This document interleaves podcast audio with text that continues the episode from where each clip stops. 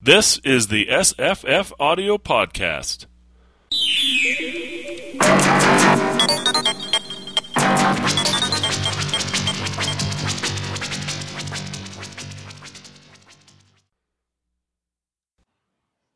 Hi, I'm Jesse, Hi, I'm Paul. Hi, I'm Marissa. and today we're going to talk about The Game Players of Titan, a 1963 novel by Philip K. Dick. This was uh, first published in an Ace paperback uh, F251 for 40 cents, and um, it was published, they said, on December 12th, I think it was, 1963. Very specific publication date. And this novel was the first novel to come out in between um, the hardcover release of The Man in the High Castle and the paperback release of The Man in the High Castle. Ah. So, uh, kind of a strange follow up, Yeah. but uh, it was also apparently nominated for something. Nebula What- what- Award, I believe. Yeah, uh, or maybe a, yes, it was nominated for something. What do you guys think of this book? Was it was it a worthy follow up to uh, Man in the High Castle? Ooh, that's tough. yeah, that's a very high bar. yeah. I was setting the bar pretty high there. I, I really liked it when I, I started it. I was like, yeah, this is cool. I, I really liked how clear it was.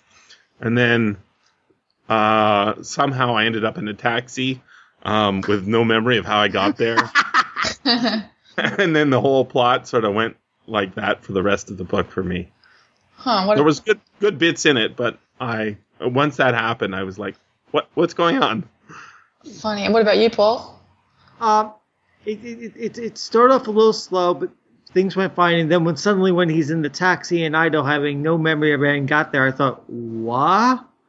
And things, and and I was kind of disappointed once we actually find out, actually got to see what bluff actually was. I mean, we've been built up through this entire book about this game of bluff that's uh, the obsession of the of the landed uh, class of the depopulated Earth, and bluff feels kind of bit like a cross between Monopoly and Candyland and Liar's Dice, and not. Or yeah, the game of life is what I was thinking. of. Oh, Yeah. that, that that's even a better one. Yeah, I didn't even think of that. Yeah, because because because they land on spaces and things happen, but you can lie about whether you what you spun to get on that space. Yeah, and also the, there's spinning, but there's also like cards, and I, I'm I, I felt like they were shaking dice and throwing them too, but I think that that's not. I think it was car- cards and spins. cards and spins. And yeah, Yeah. the, the, the game the game unfortunately didn't live up to the oh as it built up as being the be all and end all. So if yeah, if the Titani Titani uh Tritonians had uh come up with this for for uh, thousands of years, apparently their powers of imagination aren't as great as I thought. because like I would like to have been something a little more interesting. I mean, the cover, the, the old cover belies how the cover's more interesting in some ways than the Oh, actual yeah. game of bluff. It looks like chess or something. Yeah, I kind of enjoyed that though. That it was just so ridiculous. That it was just Yeah. like a board game. The the vugs just seemed so ridiculous. Yeah. I really liked this book. I enjoyed Um, it.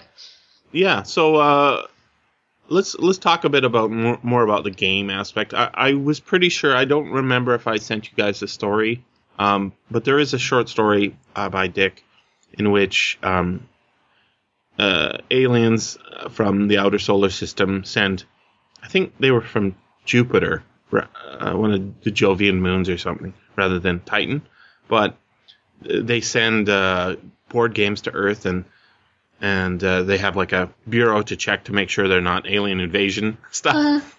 Um, but one of the board games was um, in that short story was an alien invasion thing, but the only way to find that out was to take the game home and have the kids test it, right? oh right, that's And um, sorry, Oh, weird.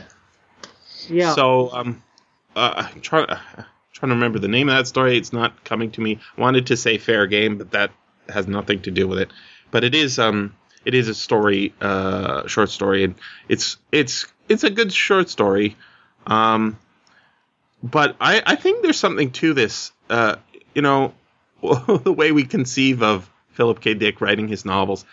Uh, unlike Lovecraft, who we have really, you know, every document. There was somebody said um, if there's a three day span that we don't know exactly what Philip K. Dick is doing, that's like a in his whole life, basically from 1900 until he died. That's like a big shocker, right? Because we really know exactly what he's doing. He's writing letters every day, and Yeah. all those letters are collected, and you can read hundreds and hundreds of pages about, you know, his thoughts on everything. Philip K. Dick, almost nothing, because unlike uh, Lovecraft, who was a letter writer, Dick was a, you know, sit around at home bullshitter sort of guy, right? Going to somebody's house and talking uh, about music and whatever. So we don't we don't have that, but I think by reconstructing just what's in the books, I think we can get a really good idea of what his life was like. Yeah. We, we've, And- we've talked about that, that before with you know with Absolutely. troubles with his wives and other and other things that have inserted into his uh, career. So uh, basically, this is one aspect that I don't think we've seen before. Um, I, there's a lot of stuff that's similar, uh, but in the in the game aspect alone, I've had the experience of sitting around playing Monopoly with family members, right? and it is an obsessive, horrible experience. you lose uh, without, you know, anything to do with skill. Um, your family members become egomaniacal, or you do, right? Um, as you crush them into uh, Yeah. bankruptcy. And the game just sort of peters out with lots of resentment and uh, upsetness, and yet it's compelling, right? That's why the game is so popular, is because it's horrible. I know It's you're making me want to play it just by the way you're describing it. it's that's exactly what it's like. Yeah. And, and so I can see you know, Dick sitting around playing with his wife and his kids, and and because he's so weirdly empathic when it comes to other people's mind states and very philosophical, it just naturally turns itself into a novel like this, right? So that was my takeaway from what what that meaning of uh, if we if we imagine that monopoly was a real thing, right? That and it kind of is, right? Wall Street and Yeah. um, uh, Madison Gardens and right Madison Avenue and all those street names. That it was a game that that people like Trump were playing and uh, has very little to do with skill, right? Yeah, exactly. That was all So- to do with psychology and yeah, bluffing and, And lots of and lots of rolls luck. of the dice, right? That have not, or yeah, in this case, spins of the wheel that have nothing to do with your your your, your life skills or what you deserve or what anyone else deserves. But um, I just I, I, I tweeted out that opening line. Um, Pete Garden uh, had had a rough night or whatever it is, and then um, he got into an argument with his car. Oh yeah, it's such That- a great is- line. Yeah. It is wonderful line, and there's a number of car scenes that are great. But I'll let yeah, Paul. Why don't you go yeah, for it? yeah, the, yeah. The, the the the the cars are are some of the most realized characters in this entire book. They they argue with their participants. They're like, no, I don't want to go there. They're, uh, they- we also have that. We also have that door at one point when uh hmm that uh, that says, no, you're not. When a guy's getting kidnapped, like, and he said, well, tell tell the police, and then and then uh, the woman says, no, don't tell the police. But he still remembers. So when they come to investigate, the uh, the disappearance, the door just spills the whole guts. It's a, it's like yeah, the elevator. the elevator. Thank you. I thought, yeah, it was- the it's just like that. There really are interesting simulated personalities in the uh, in the hardware of this world. It's it's it's a lot more uh, like um metal hardware rather than I mean our our last book was all like biological stuff. This is much more concrete doors Yeah. and doors and elevators and cars and much more graspable technology. There was a kettle. There was a kettle that had the Rushmore effect. In it. That's right. Yeah. The kettle that like reports on you. Yeah. Oh yeah, So- he, he looked out the window and then he went out. the the Rushmore effect is uh, I like. There's a lot of Dick stuff where he just names things and then he just assumes every everybody's good with that, right? So we never learn like who Rushmore is or you know how this circuit, the Rushmore circuit, got installed and everything. But I did um, recall and I think you guys may have seen it. Um, the old uh, there's an episode of Red Dwarf in which Talkie Toaster takes a a role. Yeah. Talkie Toaster is a toaster that has the Rushmore effect essentially, in that you know you can have a philosophical conversation with it, but ultimately the conversation always ends with, "So you want some toast?" it's like putting AI circuits into uh, doors and you know elevators uh, and That's cars great. don't get their maintenance. It's like, hmm, That reminds me of a Mork and Mindy episode where Mork puts an AI into the house and he's arguing with it, and the, the, the toaster randomly pops up, and the AI says, Anyone want a Pop Tart? huh. Oh, really? Yeah. That's about the only Mork and Mindy episode I remember was that one, actually. But, you know. I, yeah, I don't remember them very much at all, other than it was set in Colorado, so maybe there's something to it. uh, but no, back then it wasn't so much. But yeah, we get a visit to Pocatello, Idaho. We get um, Berkeley is you know front and center. New Mexico, which is new and different. A record though, the record store in New Mexico, the antique rec- record shop. hmm Um, I'm I'm still having a bit of trouble figuring out what the plot is of this. After a certain point, um, after that, he wakes up in this car and doesn't know what happened, where the hours went.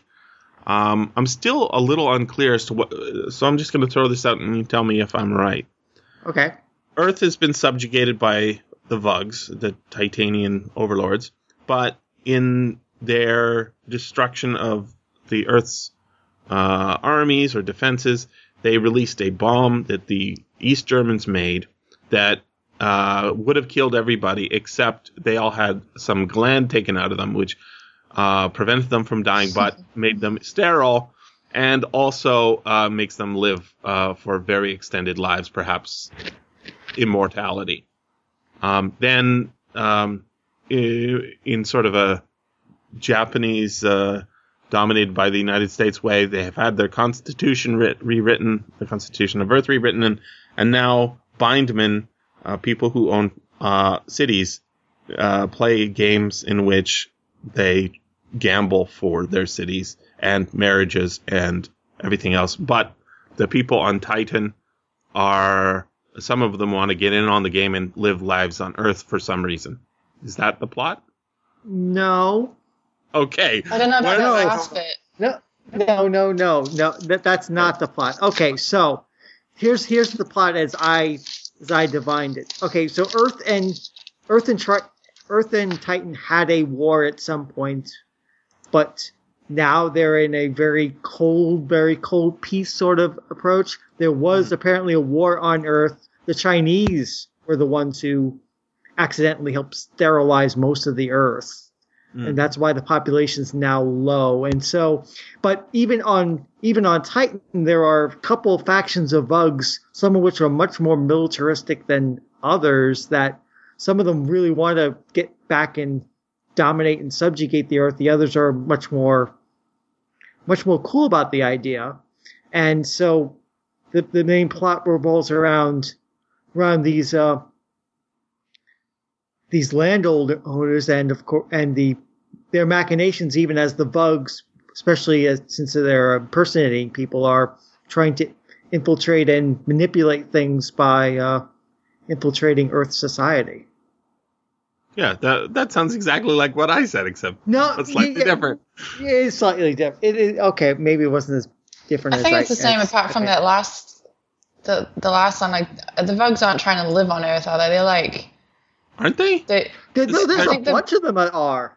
Yeah. Yeah, They're not- they just are though. Like they're just like the moderate Vugs are just yeah, but trying they, to they sort of take over humans' shapes, right? So that they Yeah. look like you can't tell Yeah. if they're Vugs or not, and they also live like humans. yeah, Except, like a lot of humans, which we haven't mentioned, everybody, uh, a lot of people are telepathic or psionic or precog or whatever. But they're yeah, and they're the trying to repopulate the the human race as well, right? The moderates. Yeah, Yeah. Their their whole Oh. the whole game thing is set up to try and like repopulate Earth. right. Now, uh, Marissa, you, you picked up on the the um, the line from the Pirates of Penzance that I tweeted, and you you found it in Yeah, from Uh, Man in the High Man in the Castle. High Castle, and you said that it was Mr. Tagomi's line. Is that right? Um, I think it was like a cipher that was sent to him that had like a, a meaning that only he could understand. Right. Right. So it goes. Um, Things are seldom what they seem. Skim milk masquerades as cream. Uh huh. Now, uh, to me, that was just like a fun line, right? But also, it it kind of I think because Philip K. Dick has used it at least twice, right? Um, he thinks it's a fun line as well. That whole um, section of the Pirates of Penzance is really funny um, and very dreamlike, uh, kind of like you know uh, Alice in Wonderland style. Um, the character Buttercup is singing these lines, and the protagonist is saying, "Okay, I catch your drift." All right, um, but it's all in in that really tight rhyme and very fun. But that particular line, "Skim milk masquerades as cream," I, I I think that is sort of the key for Dick to start doing that. Um, the the the effect that I think is really cool when when Pete Garden first goes to to Titan, right? I don't know, you know, he suddenly is there, sort of transported by brain transference or what, mind transference. Um, he was playing the game. He spins the uh, spins the uh, thing, and he pu- picks his card, and they they change the reality Yeah. of what's on this card by using their psionic ability and just by um, as uh, as uh, Steve Jobs, you know, has that ability, the reality distortion field, right? Mhm.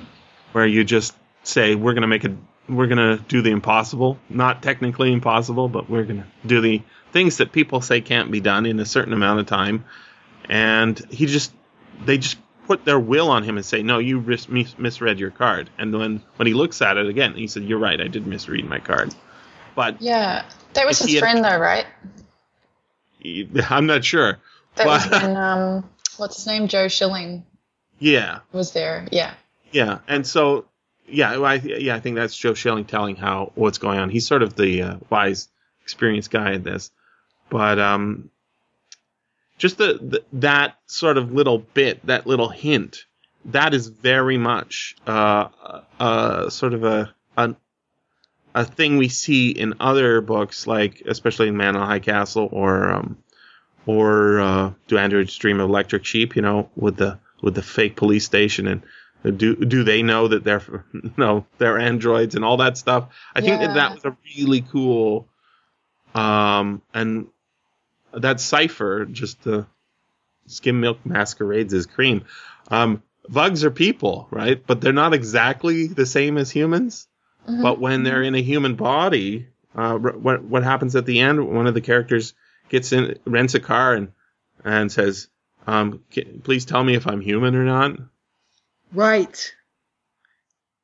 because they how how would you know if you're a Vug that's in a human body and you've had your mind your your memories tampered with or replaced Yeah. there's no way for you to know right I, I, and the sides are growing closer to each other. I mean, they both sides play the game. Both sides have they have mm-hmm. different psionic abilities. I mean, humans have telepathy and some other things, and the Vugs have this reality distortion. So yeah, in, s- in some ways, both sides are kind of becoming each other. I mean, Dick could have taken this even further, but it's just just the whole fact that we, I mean, we see these Vugs as inhuman bodies, then they transport the game to Titan in the in the into Newman, and then they just go back into their regular forms. But it would have been even more interesting had uh, Dick pushed it even further and had the humans taking Vug bodies. But maybe just wrote it too fast to Oh, think yeah. of that as as a possibility. Well, but it's it's a logical Steve- extension.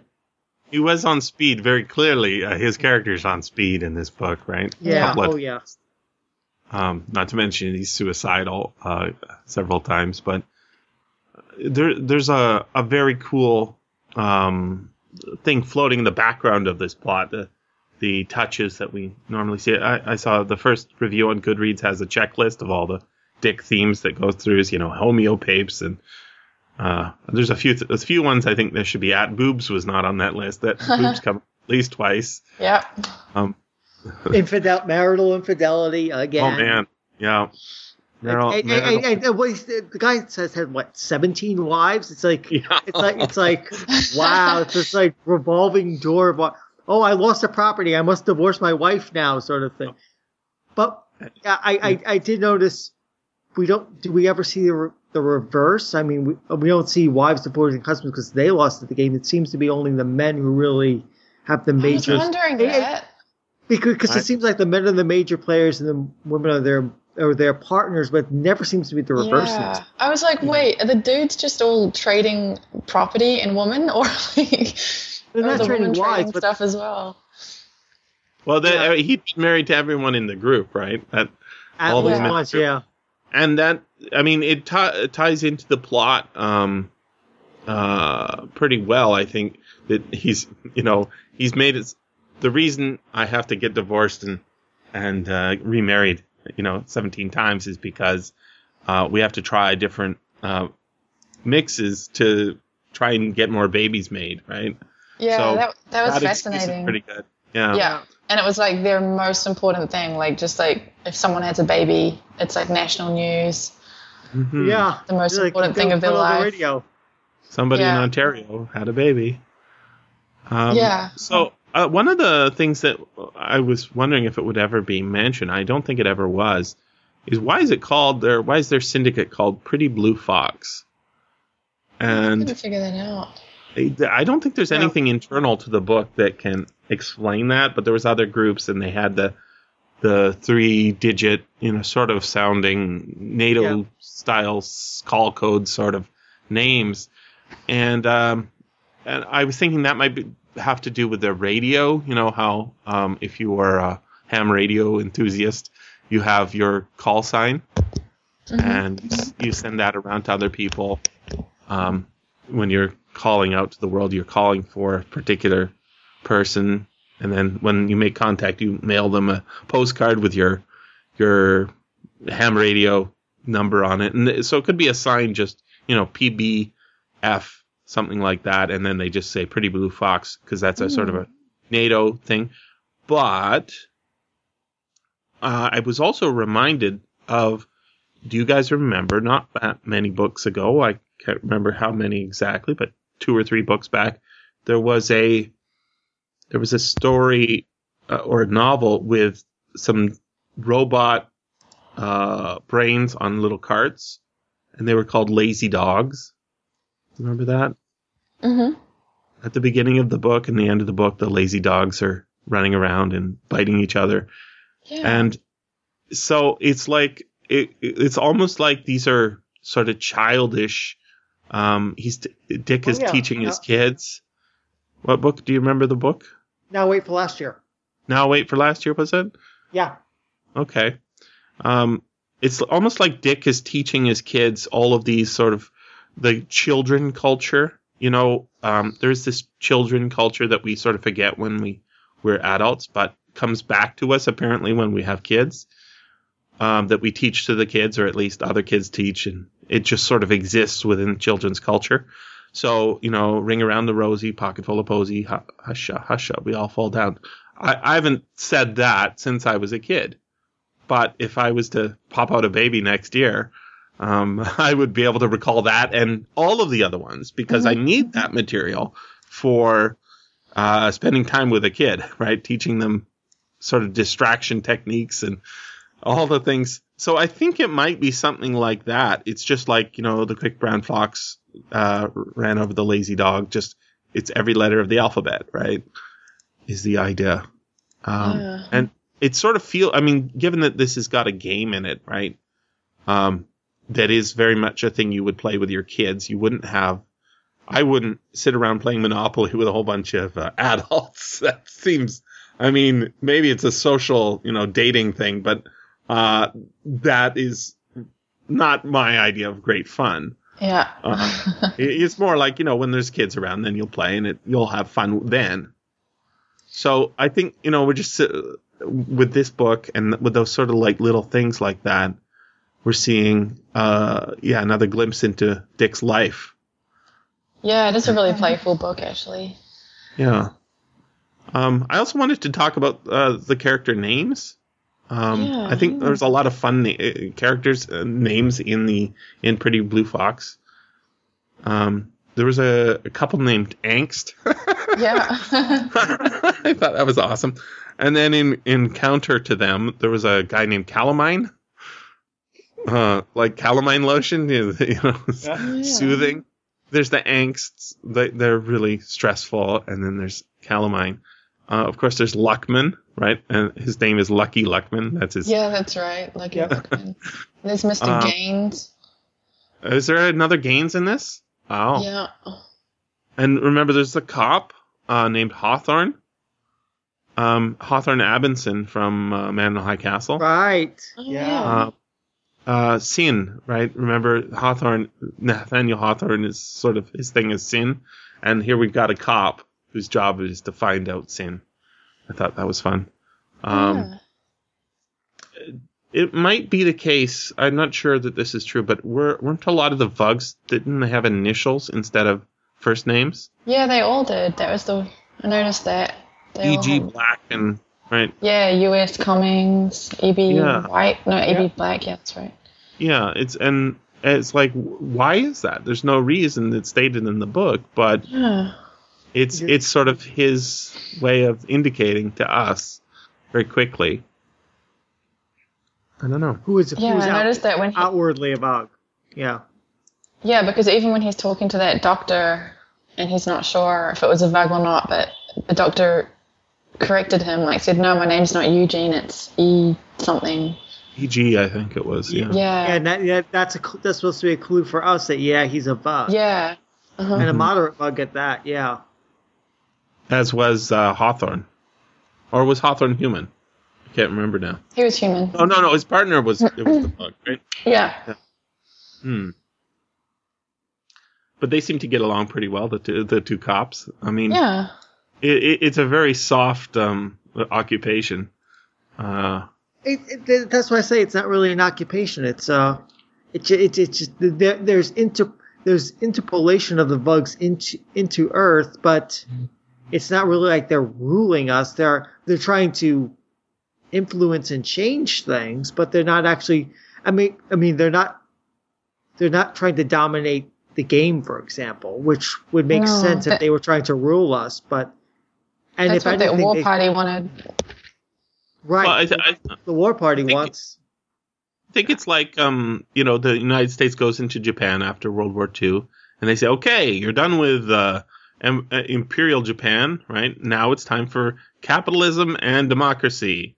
And the Japanese are like, mm, "Okay, we'll try it." um, and when the Vugs come in, they say, "Okay, you're done with all those Earth uh, politics. Now you're playing the game."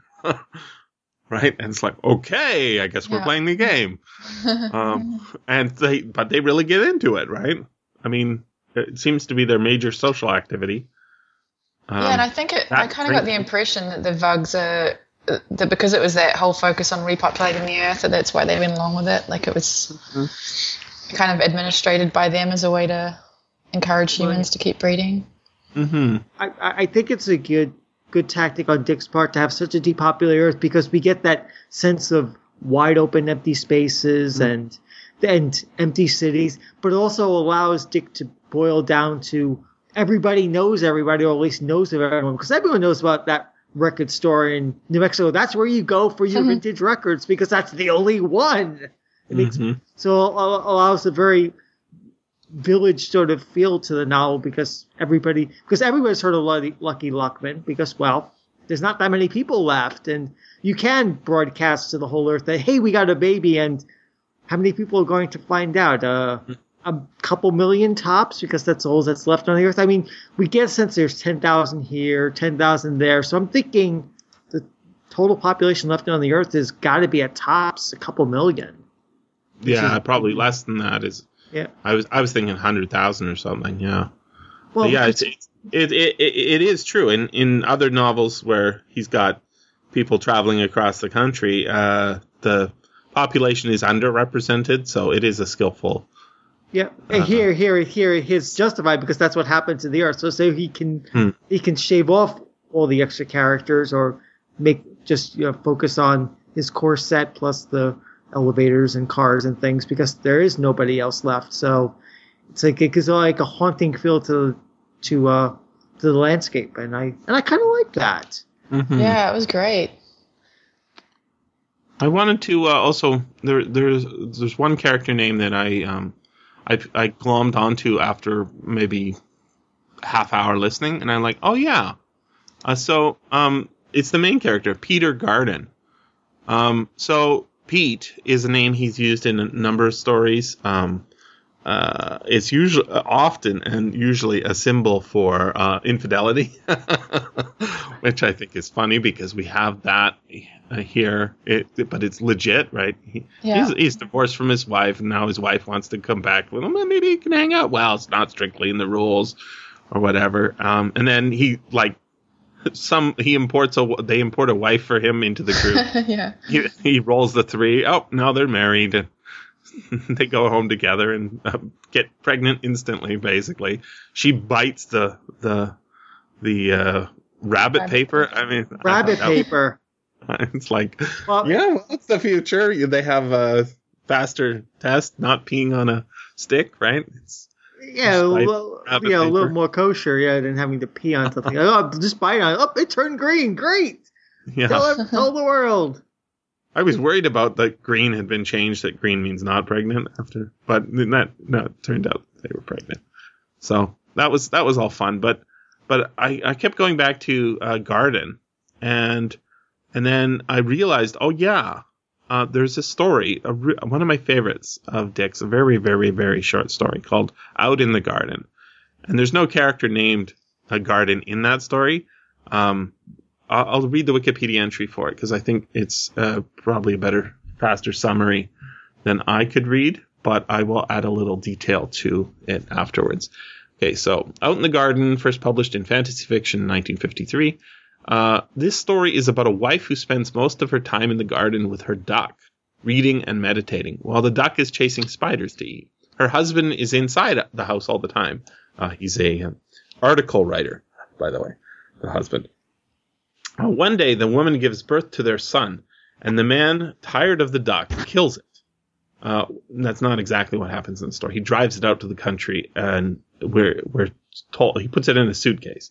But we're- we're given we're given to the idea that um, this duck has been killed, but it's never clear. A few years later, the man is uncertain whether he is the father of his son, since the boy seems to be in the garden all the time. Uh, the boy asks uh, one day when the, wife is out doing grocery shopping and getting her hair done, um, and he sees the child playing out in the yard, and he goes out there.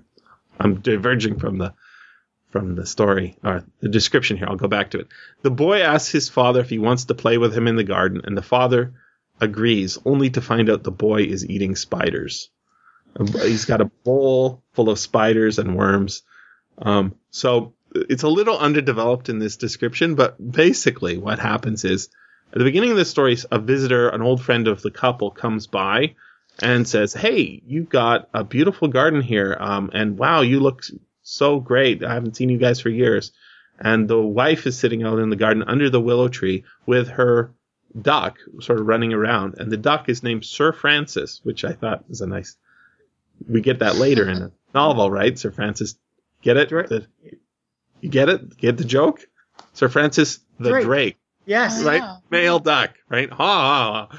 Um, so Sir Francis is out there in the garden, picking up um, uh, spiders and worms out of the garden, and um, when this friend comes by, she picks the duck up and puts it on her lap and lets him sit where the duck was. And the friend says, "Oh yeah, it's beautiful out here. It reminds me of a poem by Yeats." And just lets it lie there for a second. He says, how does it go? Um, and he quotes a line from Leda and the Swan. And if you guys know that story, Leda and the Swan, you guys know that one? That's the No. one where Zeus turns into a swan to impregnate a woman. Isn't That's that? right. Okay. That's right. Zeus turns into a swan, impregnates a woman by actually by raping her. Um, and it's actually it's a it's supposed to be a beautiful poem, but it's a poem about you know uh, Sexual uh, assault. Yeah. God sexual assault, a, a God raping a young woman. But the fruit of that that rape is Helen of Troy, right? So it's got all this, you know, the beauty of the gods, blah blah blah. Anyways, he just starts quoting the poem, and the wife gets really angry and huff goes off in a huff, right? And like, why is she so angry? And the the husband says, why, why are you so angry to her? And she says, he knows, he knows I'm pregnant. So ultimately, this is a story about a, it's a fantasy story about a woman who's, who's had a relationship with her duck. and the man's being cuckolded by a duck. Oh, bizarre. oh, That's why the boy's eating that's why he's eating spiders. Yeah, because he's eating what a duck would. And there's there's like all sorts of the boys doing a drawing and it's it's like a the sun in the, blue sky and, and he says oh that's pretty. And he says "Uh, who's that? And he says it's Sir Francis. It's like instead of being you know the god of the the sky he's the god of the sun or something. It's just so weird a weird little story about you know but all all always it always comes back to Dick is concerned that his wife is cheating on him. And what does that mean? How would I know? Well, if the boy does eat spiders, because she does like spending time with the spy with the duck. If the boy eats spiders, then he's probably not mine. Why? How funny. I know. So I, I'm I'm not sure what Dick is you know doing with a you know throwing that name in garden, but it, it, it you know if you read enough of his stuff, it just sort of these names float around and The Pop names and up. ideas, yeah, keep connecting Yeah. I don't- back and forth to each other. Was there? I think there was a character named Syl- Sylvian or Syl- uh, Sylvia in here as well, and That one. uh, and there was uh like a there's a number of name puns like, um, uh, one it was like something like the Enchanted Wood or something like that. So, uh, Sylvia Wood or something like that. Uh, I don't know. It was it, it's just he he is having fun. The names are not even you know they're not even probable. Pete Garden is you know you'd accept one of those, but Lucky Luckman Yeah. and you know Calumine and uh, who's the who's the uh, uh, music expert? He, his name was familiar too. Um, Uh, it was uh, hmm, I can't remember now. But he, I, I looked for a character list, but uh, it never showed up as far as I could see. Uh, out there, Freya. There was a Freya. That's a goddess, right? Yeah, Yeah, that's that's, a, that's a Norse. that- yeah, that's that's a Norse goddess. Um, Yeah. what is Anyways. what is sub- um, trying to remember. Oh yeah, fertility, goddess of fertility. How you like that? There you go. There you So go. yeah, there, there he's having fun. but again. Carol's the one who's pregnant, not Freya. Right, but she's jealous. Yeah. Oh, oh, oh, Carol's afraid that Frey is going to do something, and Pete's not Right. afraid, afraid that Frey is going to act out because she managed to get Carol pregnant. So that makes perfect sense. Yeah, and then there's Pat Pat McClain, who's the 18 year old who's being uh, sought after by a 200 year old man. oh yeah, that's kind of creepy. Yeah, I felt really uncomfortable out there. Like, come on, Phil, don't do that. Marianne. Well, he didn't really, right? I mean, he kind of does, but he sort of goes back to the the new wife he's been assigned. I thought it was really funny when the he goes on that crazy big bender after he's Right. discovers he's pregnant and he takes the 18 year old girl out and he's like trying to find bars that he can get her into and get her get her to drink with him. I'm like, what's he doing? Yeah, I mean that that was the one that was kind of the point where I was going, well, he's not like me, right? Up to that point, getting in an argument with your car, I could I could follow it, but uh, yeah, he he sort of goes on the bender as like it's his job. He has to go, you know, takes a bunch of amphetamines and uh, well, I got to go get as drunk as possible because Yeah, that's what you do. You that's the take all the thing. drugs. that's right. all the drugs But, in the um. I, I think it was kind of cool that uh, at the end we have that that fake out with the drugs. I think that was a pretty cool move on Dick's part. I mean, other than you know he's talking about his favorite drugs, um, and how you know it makes the world how different, and he gets precog abilities when he takes his meth.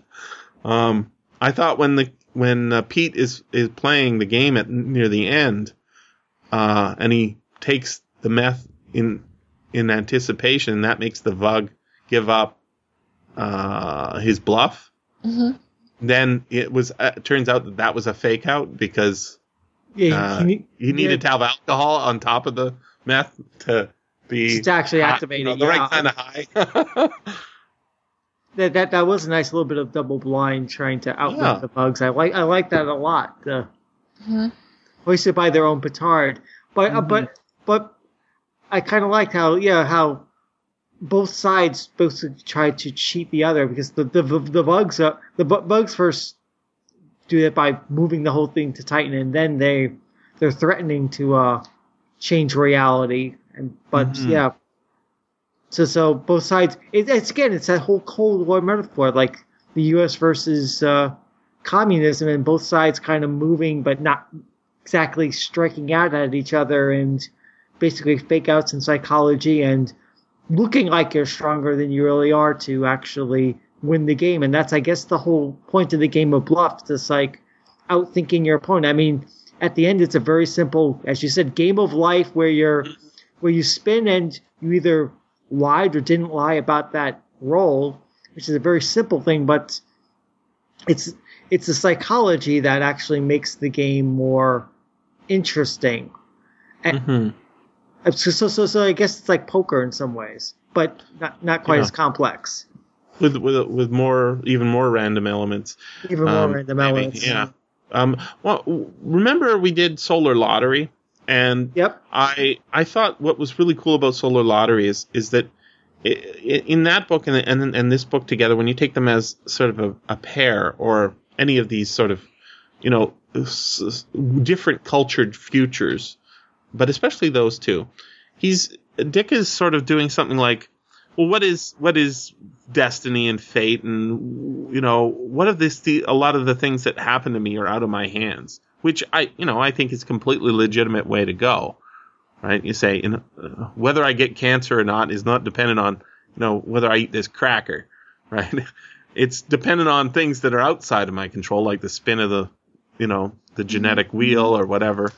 Um, and instead of having it be, you know, a meritocracy or a democracy or, you know, that's running our things, well, what if it's a different, wholly, you know, sort of you take one aspect of human society, like playing the lottery, and you say, let's just magnify this out a bit, make it a little more universal. Um, how would that be? Would that be cool? and we sort of see that play out. And then I think that that's exactly what we see here too. With you, you know, we say, okay, if if Monopoly is a fun game or the game of life is a fun game, um, and it is when you're playing it with your kid, you know, on a Saturday morning or whatever. Uh, but then you magnify it out. Uh, how would you like that? and the answer is, hmm, well, um, I guess that would explain, you know, the roll of the wheel. That that marriage didn't work out Yeah. right? but that's okay. I'll just need to roll a three and I'll get a new one. But I've had a, I've I've been married to everybody in this group. I, it, it- what was the story uh, with the Bevatron? You guys remember that one? The Oh, novel, the Bevatron, because there was a kind of a group in the same way, um, where everybody together uh, has experiences, but because everybody's slightly different, um, the, You're talking about the yeah, eye in the sky, yeah. eye in the sky, right? What world are they in, right? Is And based they're in- on the psychology of the person, the member of the group. Right. Which in that of- case, yeah, sorry, go for it. which kind of reminded me of Inception in that case. Is like whose dream is it this time? Mhm. So so go Yeah, ahead. so, so I was just thinking that um, this, you know, there's a group. In that case, it was sort of a group of people on a tour, right, who's just thrown together. But here, it it feels to me more like um, Philip K. Dick and his friends and their friends of friends, you know, who get together on weekends for a party. Um, and they, you know, they talk shop and, you know, you sort of have a clique of people you spend time with. And some people drift into the group and some people drift out of the group and some people show up for the party and some don't.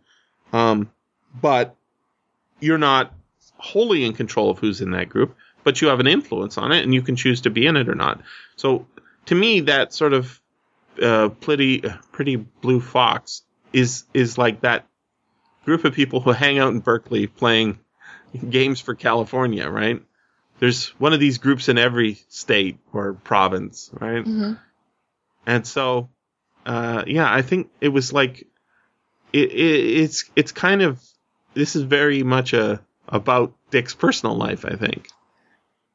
I, I like that. It also it, it seems to me that he's talking about social dynamics and in and out of groups because I think some of the because they, they really get offended and scared in some ways that when Lucky Luckman gets Berkeley and is intruding on things because they're afraid of how he's going to uh, take over things and mess up uh, what they have. So it's just like the out the outsider versus the insider, which again reflects again the outs the outsider the Vugs versus the earth again. It's like they're going to mess things up by meddling. We don't want that. So it's like Mhm. we we we want to keep our nice little group where okay, if I lose Berkeley to John, that's okay. It's still in the group. It's not like That's right. Lucky's going to lose get it and then lose it to somebody Yeah, in some other just- group and take it out of the group. Yeah. So Yeah. one one of the ways that would work is like Dick's Dick divorces his wife, right? But it's okay. His friend John, John likes uh, Sally, and Sally, Sally and John get married, and that's kind of creepy, but it's okay because they're both friends of his, right? And then, um, and then Sally and John get divorced, and then Sally brings her new boyfriend in from the East Coast, and like everybody in the group hates him. it's like why? Well, because he's new and they don't know him, right? Yeah. Yeah. Yeah, because it was never actually stated why it would be so terrible for Luckman to come in, apart from the fact that he was just an outsider to their, and he was good at playing, which friendship. Yeah. It, it- it's almost like because it is if if we look at it as like the game of life, it's almost like success, right? So all these what's surprising to me is that you know the cities are the city of Berkeley is it seems like it's completely empty except for his apartment, but there is the the few lines about you know this pseudopodia uh, robot cleaner going down the street, you know, checking the Ah. height of lawns and stuff, right? Because they're anticipating a flood of people to move into the neighborhood. And when Luckman talks about, uh, you know, taking over territories, he he always wants to make sure that the area that he's taking over is um, ripe and ready for for potential citizens. And there are the Yeah. not the non-bindmen, right? The all the people who are not playing the game, who don't own a city or a neighborhood, um, who can't play the game. We get the sense that they're there, but they never really affect this. Except, except for the McClains. yeah.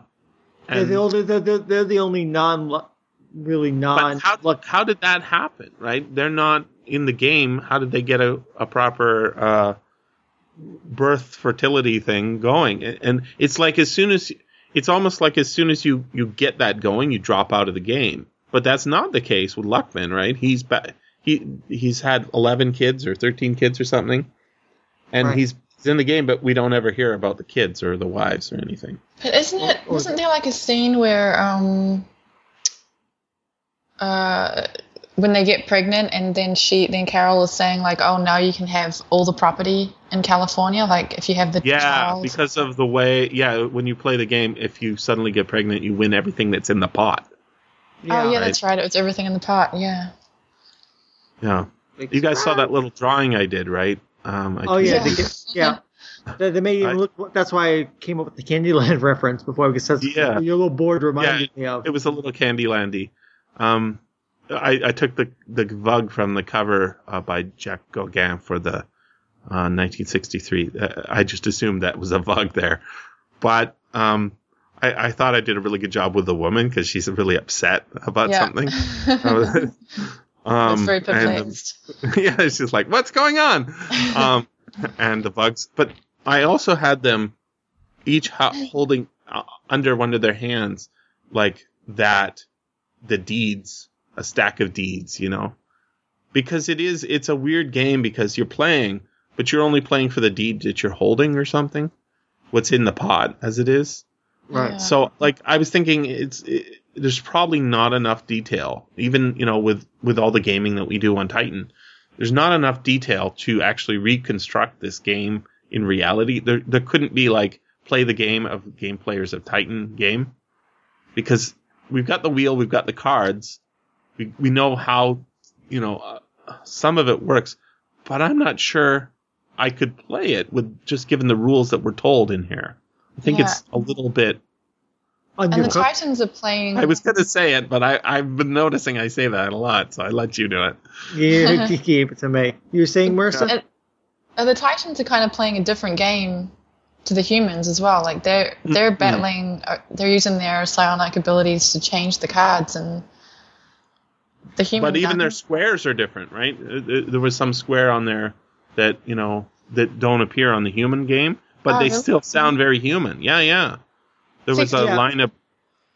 Sorry, Paul.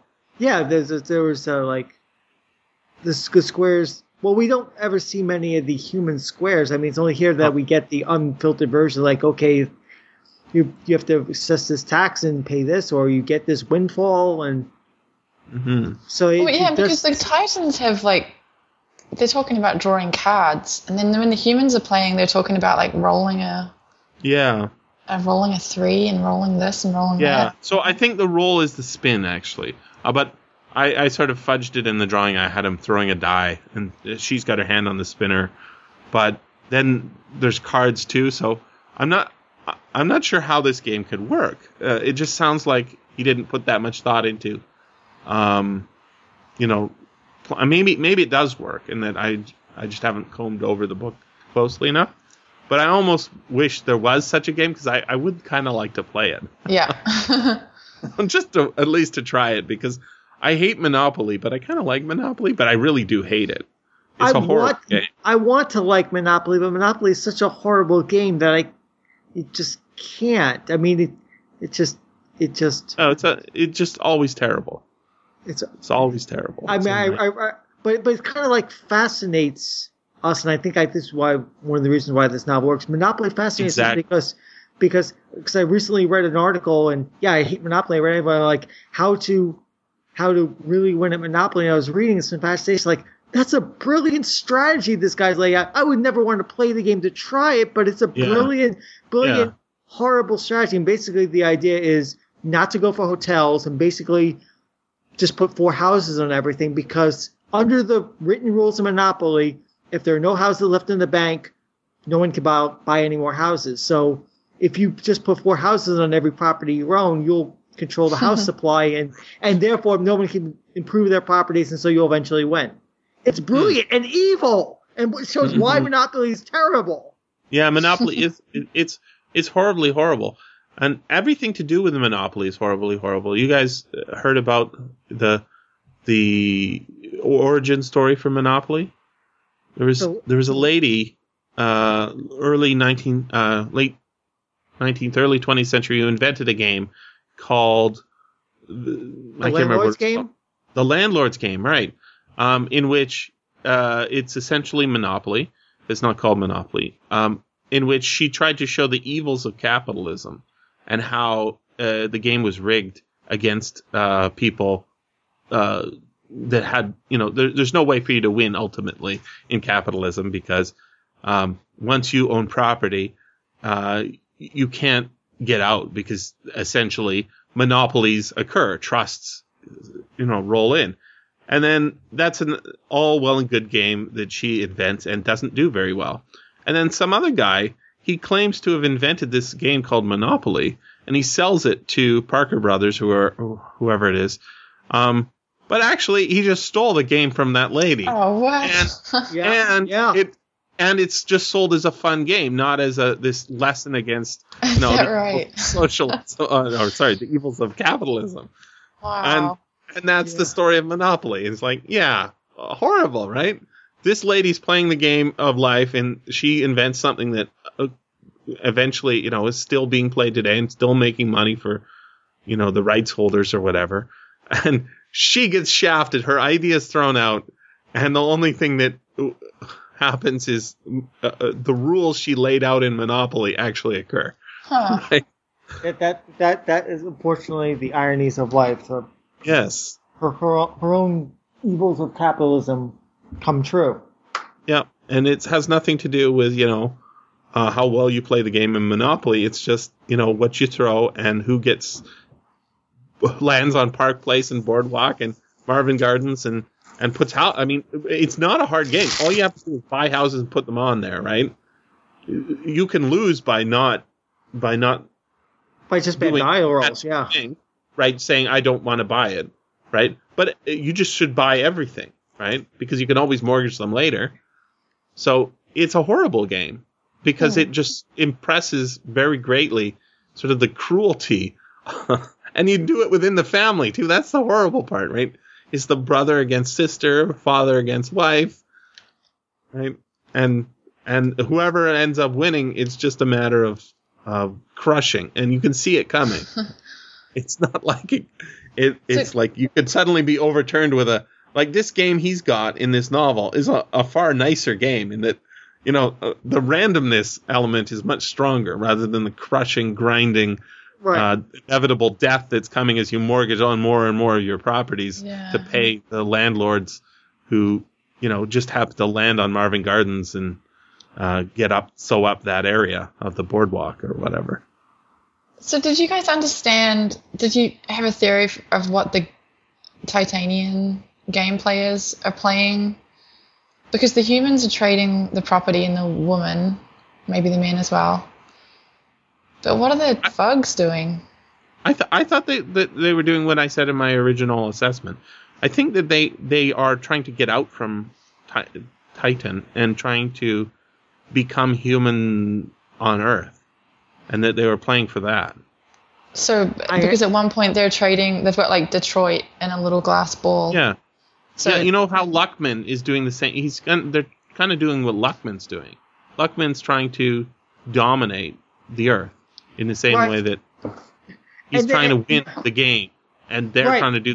They they got so entranced with the, you know, they they love the game to begin with. Then it, the game's playing on Earth, and then it's like, damn, let's play on Earth because you know when we're inside a human body, we experience it, experience reality through human. So it's like, why not expand there? So you think the the winners are like, so the Vugs that win Detroit get to go and live in Detroit as human beings? Yeah, like you, you like all the other Vugs that are on Earth. It's not. immigration. Yeah. Yeah, But I, did you, I. Sorry, go for it. Yeah, did, did you notice that? That, that that that actually brings up a point. The one of the things they hate about Luckman is that he's not just playing the game for the game; he's playing to win and try to dominate. And they think that's crass and bad of him. They, it's like they're, they're they're almost playing almost like a lark. He's actually trying to gain power by it, and they think this is a horrible thing. That's that go, that ties into Yeah. the whole monopoly and uh, Exactly. capitalism. Oh idea. yeah, he's playing. He's being the hog. Yeah, Right, he's, he's the guy who is not having fun with the kids. He's trying to crush the kids, right? And they're just trying to. pl- They're just doing the the thing that is life, right? And I, I kind of think of that, you know, myself. I'm not highly motivated by money. I need money to pay my bills, right? But I don't. I don't say more money will solve all of my interests because uh, that will not do it, right? So uh, but I know a lot of people, you know, they go into their life and they say, I'm going to make as much money as possible because that's how I win. Right. And I said, well, I don't want to play that game. So, uh, that's not me. But actually, those people actually do crush other people in a certain sense. So I live in one of the most expensive places to live in, in the world for real estate. Um, because tons of people own, uh, apartments and houses here that don't actually live here, right? Same with London, right? A lot of people come into the with money, come into the neighborhood, um, and buy property so that they can have it, um, because they, you know, might want to flee their their home country or they might want to move here at some point because they've got money to invest and it's a good place, a good way to get citizenship. I don't begrudge them this, but actually the, the effect is it makes the price of my my my apartment more expensive Yeah, right.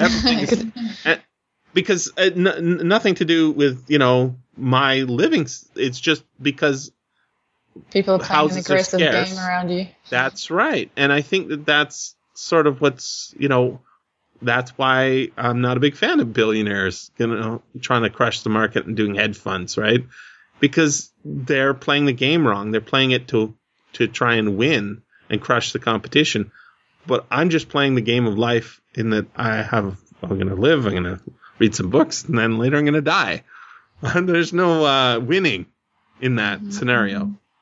And yeah, so going back to Monopoly, um, I think the reason to play it is because it's a way to you know spend a rainy afternoon with your kids.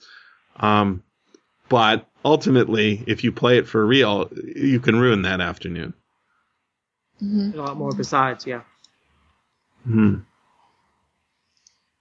And what did you guys think of all the the psionic talents in this book? I thought it was really cool how they how they crossed over hmm and um we got that That's- one We got Yeah, that one- telekinesis, telepathy, oh, precognition. there's so many.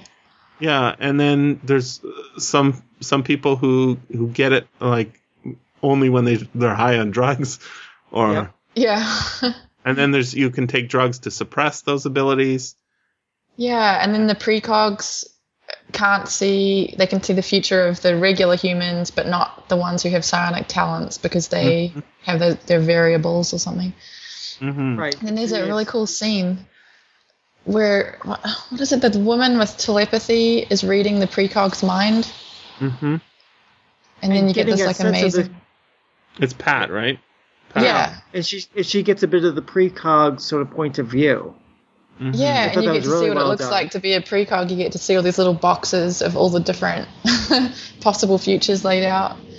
But they can also be wrong too, which was was cool, right? He said yeah, it says, you know, uh, there's no way that we can win this, right? But then they Uh-huh. start winning, and they keep winning, and Yeah. the bugs, uh, and it's because um, some of uh, some of the people are blocked out, and you don't know what's going to happen, and and yeah, and then tying it in with the the use of drugs. Finally, methamphetamine does a good thing, right? yeah. Um, it yeah, I mean, I'm not. This is not my favorite Dick novel, um, but it's not that bad. Yeah, stuff like that made it really fun, I think, just with all the layers of deception, and then you've got these precog views as well that are changing, and it was kind of exciting. Like you didn't really know where it was going to go. Mhm. And, and, and leavened with uh, dollops of humor. Yeah, Yep, lots of so funny. I love that um, Max, the passive aggressive car. oh, he had good reason. I mean, his owner was not, you know, Taking maintaining. care it. of it, yeah. And did you catch that scene where he's like, he has to drive? Um, I think it's Joe Schilling. That was his owner, right? Was it? Oh no, or was it Pete? I can't remember. Joe Schilling, I think. Joe Schilling, yeah. So he drives him down the like the bumpy street. Like- Yeah, Sure, when, when the guy returns returns from uh, Titan and he's in the middle of Oregon and he tells the car to come and get me, the car doesn't want to. no. Yeah. Yeah. So many good scenes. I loved all the technology in this. Is it Good- kind good- of? It good reminds me a little bit of um, Ubik, isn't it? Or Ubik, I don't know how you say it. I haven't, I haven't read Ubik yet. Oh, okay. It's in our future. Yeah. I, Awesome. I, am not a precog, but I see it in our future. Ah. it's still a ways down the road, though, right? It's from the 70s, isn't it? I think maybe it is late 70s, 60s? yeah. Yeah. Um, but yeah, I, I've heard lots of things about it. So It was my Uh, first Philip K. Dick book, and I just remember a lot of technology talking to characters, Yeah. so maybe it starts here. I'm looking forward to that. I think Yeah. that'll be. Ubik's We- actually 66. 69 Okay. it came out, so yeah. oh, it's coming up uh, soon. It is it is coming up soon. So Well, he's pretty prolific in the in the 60s, though. So it's a, a few books away, I think. Right? Mhm. and, and I was Oh, did you guys notice as well- Did you notice that um, A.G. Chemie was in this book? Yep. Yep. Yep. It's from right. Simulacra, right? Yep. hmm Uh, are they the same universe, the same world? I don't think so. Well, well, we have we have simulacra of a sort with the Vugs posing as humans, but we don't actually have Yeah. real simulacra per s- qua simulacra. So it's like a it's like a it's like a it's like a parallel world. It is, but I think. I tried to figure out how they could be the same world, and I was like, I don't think this is going to work. I don't Yeah, think no. they're the same. well, it, the, you if you if you take the rules of any one Dick novel, you probably can do it because you know they can rewrite the entire memories of everybody and just have it, you know, Yeah. be all the same world. That's true. Well, maybe maybe, maybe using JJ 180 from now wait from last year, There you can you get go. from world to world. Yeah, I mean, you, you can connect that um, uh, that book, um, J, the one with JJ 180 or JJ 88 or whatever it is, um, to the story I told you uh, out in the garden because it has they both have Sir Francis in it. it's Yep. ridiculous. I love I love Philip K. Dick's mind. He's just so fun. I noticed as well that um, uh, it's another one that I couldn't really figure out the relationship, but we had a Pete and Mary and um, uh, Hmm. what's his first book, Cosmic Puppets. Mm-hmm. Yeah, that sounds that sounds familiar. Yeah, it's like, and I was like, oh, are No, these no, the same? yeah, Mary and? Peter. That's right. Right, be, right, because they're the uh, right because they're the uh, the proxies for the two uh, two beings. So yeah, he really yeah. like reuses names, and but I just couldn't see a relationship. Like, I don't think they're the same people there either. I think I think one could very easily, and one could probably make a good amount of money too on it. Um, just make a Philip K. Dick dictionary. Yeah, like a Bible or something like Philip a, K. Dictionary, right? a right? concordance. Yeah, Yes, because uh, just getting all, uh, you know, looking at checklist somebody put together on Goodreads, you know, going through the list. Oh, one one that I did we haven't mentioned, um, that uh, it's slipped my mind here. Uh, Fnool, remember that? He's such a Fnool. Are you Oh, a yeah. Fnool? yeah. Um, I haven't read it, but there is a story by Philip K. Dick called "The War with the Fnools." Oh really? Huh. So, I think, um, you know, if we just we we could probably get Marissa to edit it. you know, Marissa, maybe you should do this. Yeah. Just go through all the books, um, pick up all these words, put them together, put a, uh relative, you know, description of. You can have the quote, right? I mean, and the wonderful thing about this sort of book is it would be completely doable without having to be, you know, you don't have to go through the Dick estate. I mean, they might make noises about it, but Yeah. um, that's a legit thing. You're Right, allowed there- to do. Um. Right? There's like- all those Harry Potter uh, dictionaries that are Yeah, right. unofficial. Yeah. So someone did it for uh, for Gene Wolfe's book of the book of the New Sun. They basically went through all the weird words and concorded concordized them. I, I forgot the And- name of the that'd author so did that. But yeah. And unlike, um, unlike, uh, you know, L- Lovecraft, there's this guy named S.T. Joshi who's basically the go-to guy for Lovecraft. But there's lots of other people too. You know, there's uh, Robert M. Price and many, many, many, many, many, many people who've written articles on Lovecraft and you know books about Lovecraft and that sort of thing. Almost nobody has done anything like a scholarly sort of uh, I mean, there is a Journal of. Dick Studies, but there is no book out there that you can buy that is the thing that I'm thinking, which is, yeah, just where where are all the themes? How are all these words used? You know, how many of the stories use the name Sylvia or Pete or Peter? Uh, you know, because he does have all these funny funny words that come up that he's made that he's glommed onto. Um, homeopapes. Uh, was Autofac in this one? I don't think it was. Didn't notice Not in this it. one. But uh, in, in the previous one, I think maybe it was in this one. Something about the in the uh, the A, AG Chemie Autofac in Detroit or something like that. You know, just new drugs coming out. Yeah, it might have been the the blue rabbit paper or the rabbit paper. Oh, okay. uh, in an autofac or something like that because uh, there's a story called autofac and if you just traced all those little things i mean it'd be a huge job but i'd totally read that book i'd buy that I'd buy the heck out of that book. don't you think Yeah, for sure. so uh, maybe we should uh, uh, Maybe we should start work on it.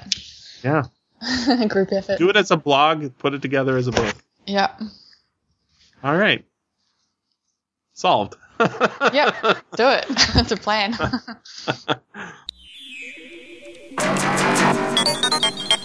This has been the SFF Audio Podcast. Please join us at www.sffaudio.com.